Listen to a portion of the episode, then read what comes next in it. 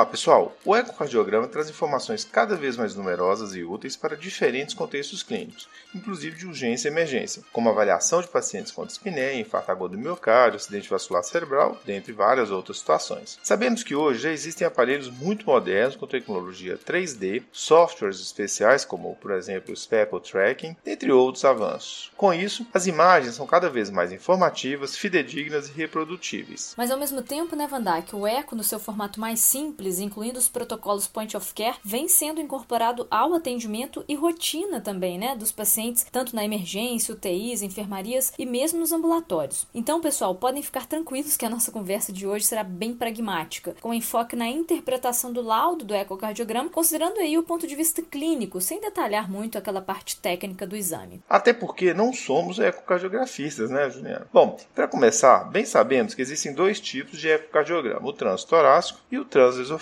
Esse último ele é preferível em suspeitas de endocardite, trombo intracavitário, disfunção aórtica aguda, como por exemplo uma dissecção, e ainda para avaliação de válvulas protéticas. Neste caso, para avaliar, por exemplo, o funcionamento dessas próteses e complicações como presença de trombo, endocardite, etc. Isso porque o eco transesofágico permite a identificação e estudo mais detalhado das câmaras cardíacas esquerdas, que são mais posteriores. Contudo, por ser mais invasivo e demandar sedação, ainda que uma sedação de curta duração, né? Esta modalidade ela não é, obviamente, a primeira escolha na maior parte dos casos. A indicação tem que ser muito bem definida. Isso, Vandack, já que a promessa para o bate-papo de hoje é trazer as dicas clínicas da interpretação de um laudo de ecocardiograma, vamos fazer uma espécie de brainstorming das siglas e medidas mais badaladas aí deste exame. A começar pela fração de ejeção. Explica aí para os ouvintes. Então, a fração de ejeção nada mais é do que o percentual do volume diastólico final do ventrículo esquerdo que é ejetado durante a sístole ventricular. Como o cálculo se baseia em volume, este deve ser estimado, e para tal existem alguns métodos para o seu cálculo. Os mais usados são o método de Teichholz ou de Simpson. O método de Teichholz ele é mais utilizado na prática e os volumes para cálculo da fração de ejeção são estimados a partir da medida dos diâmetros de ventrículo esquerdo. Nesse sentido, é importante saber que uma alteração segmentada à contratilidade do VE pode impactar na estimativa dessa medida, já que uma cinesia, por exemplo, pode subestimar o valor do diâmetro, interferindo assim no cálculo da fração de ejeção. Portanto, nessas condições, o cálculo usando o método de Teichholz ele é menos fidedigno. Ou seja, em contextos de déficit de contratilidade segmentar, o ideal é calcular a fração de ejeção pelo método Simpson, em que se obtém, né, o formato do ventrículo esquerdo a partir de mais projeções, considerando a forma e os limites do VE, o que torna essa medida um tanto mais precisa. Assim, a presença de uma hipocinesia, a cinesia ou mesmo uma cardiopatia dilatada não vai interferir na estimativa do volume. Mas como já deu para imaginar, é um método bem mais trabalhoso, né, Vandack? É sim, Juliana, é por isso que o Teichholz, em geral, é o mais utilizado, a despeito aí de suas limitações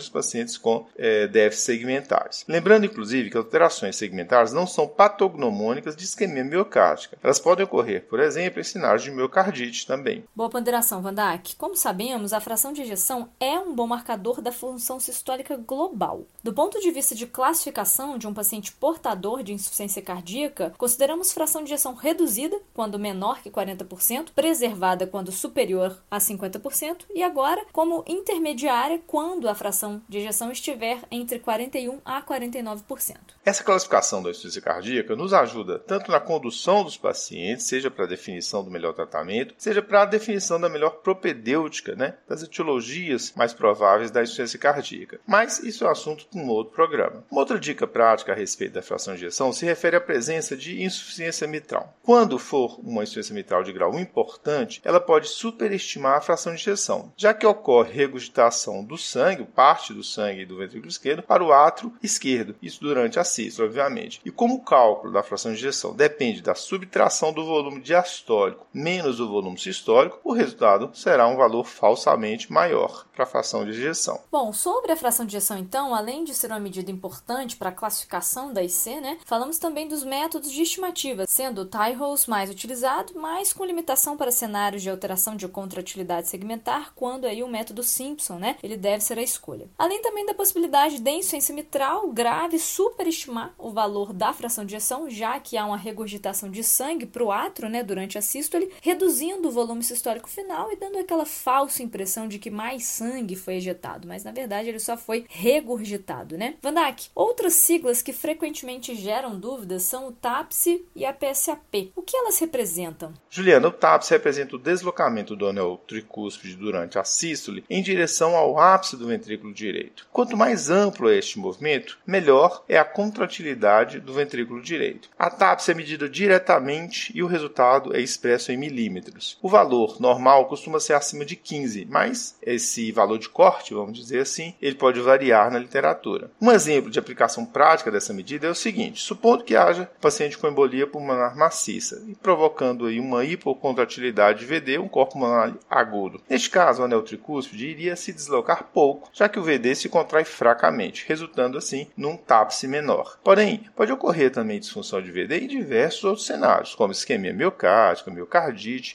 a doença de Chagas, sepse, etc. Isso mesmo, Vandack. Valores de TAPSE superior a 15 milímetros ou 1,5 centímetros, ou mesmo 17 milímetros a depender da literatura, indicam aí uma boa funcionalidade do VD, já que o ventrículo direito contrai de uma forma mais efetiva, promovendo então aquele movimento do anel tricúspide. Enquanto aí, valores inferiores a 15 milímetros sugerem uma hipocontratilidade. E a PSAP, Vandack? Então, a PSAP, ou pressão sistólica de artéria pulmonar, é uma medida feita por meio da velocidade de pico da regurgitação da válvula tricúspide, ou seja, a sua estimativa depende da regurgitação tricúspide, que por sua vez traduz a diferença de pressão entre o ventrículo direito e o átrio direito. Na maioria dos pacientes, a gente tem algum grau de regurgitação tricúspide, o que permite fazer este cálculo. Isso mesmo em condições fisiológicas. A forma da onda dessa regurgitação, medida ali no ecocardiograma, nos permite calcular este gradiente usando algumas fórmulas. Estimando a pressão do ventrículo direito, a gente vai ter também a pressão aproximada da artéria pulmonar. Nesse processo, precisamos calcular ainda a pressão do átrio direito, que é estimada a partir das características da veia cava inferior, com colapsibilidade e o seu diâmetro. Finalmente, para o cálculo da PSAP,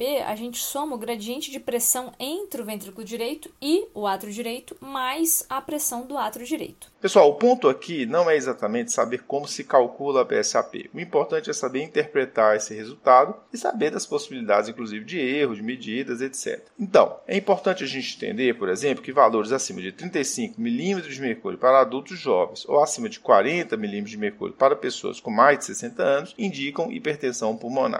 O método padrão ouro para a estimativa da pressão da artéria pulmonar é invasivo, pela colocação de um catéter mesmo dentro da artéria, Vandack? Isso pode ser necessário na investigação de algumas etiologias, mas como uma primeira estratificação, o ecocardiograma é de grande valia. Situações como o próprio TEP, ou mais comumente insuficiência ventricular esquerda, podem elevar a PSAP e justificar aí o quadro de dispneia. Pessoal, um outro parâmetro a ser observado no laudo do ecocardiograma refere-se à dilatação do átrio esquerdo, já que esta se relaciona ao risco de desenvolvimento de fibrilação atrial e consequente trombo intracavitário com risco de AVC. As principais causas de dilatação são disfunção diastólica, comum em hipertensos, por exemplo, e valvulopatia mitral. De acordo com a Sociedade Americana de Cardiologia, a estimativa do volume atrial indexado para a superfície corporal é mais fidedigna, comparado à mensuração do seu tamanho, do seu diâmetro, para a definição da dilatação, visto que o formato do átrio é irregular. Exato, Vandack. Os valores de normalidade são de 16 a 34 ml por metro quadrado para adultos,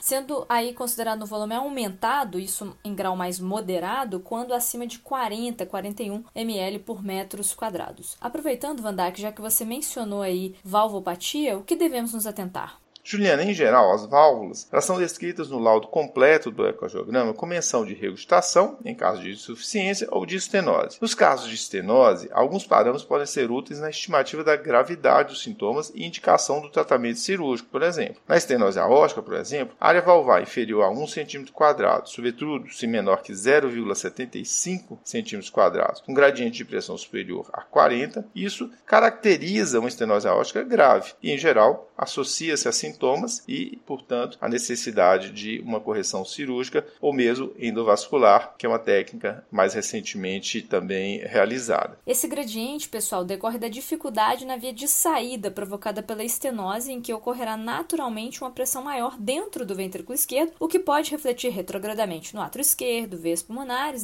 gerando aí alguns sintomas. Isso mesmo. Bom, acho que revisamos os principais elementos descritos aí no laudo de ecocardiograma e que geralmente podem ser motivo de dúvida, Juliana. Falamos sim, Vandack. As demais descrições muitas vezes são autoexplicativas, como a presença de disfunção diastólica, hipertrofias ventriculares, derrame pericárdico e mesmo aneurisma de aorta ascendente. No caso da disfunção diastólica, pode haver de grau 1 a grau 3, a depender aí da gravidade, e a mensuração da velocidade diastólica do fluxo mitral pela razão EE' acaba auxiliando aí nessa classificação, mas por ser mais específico a gente não vai entrar em detalhes. Ah, pessoal, e não custa lembrar também, né, que o eco é um método ultrassonográfico e, portanto, examinador dependente. Fatores constitucionais também, né, como posição, dor da paciente, obesidade, DPOC ou mesmo uso de inotrópicos podem interferir na qualidade da imagem e definição das medidas. E por hoje, ficamos por aqui.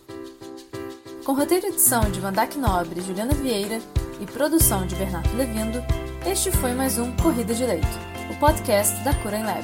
Agradecemos e esperamos tê-lo conosco novamente em breve. Até a próxima semana.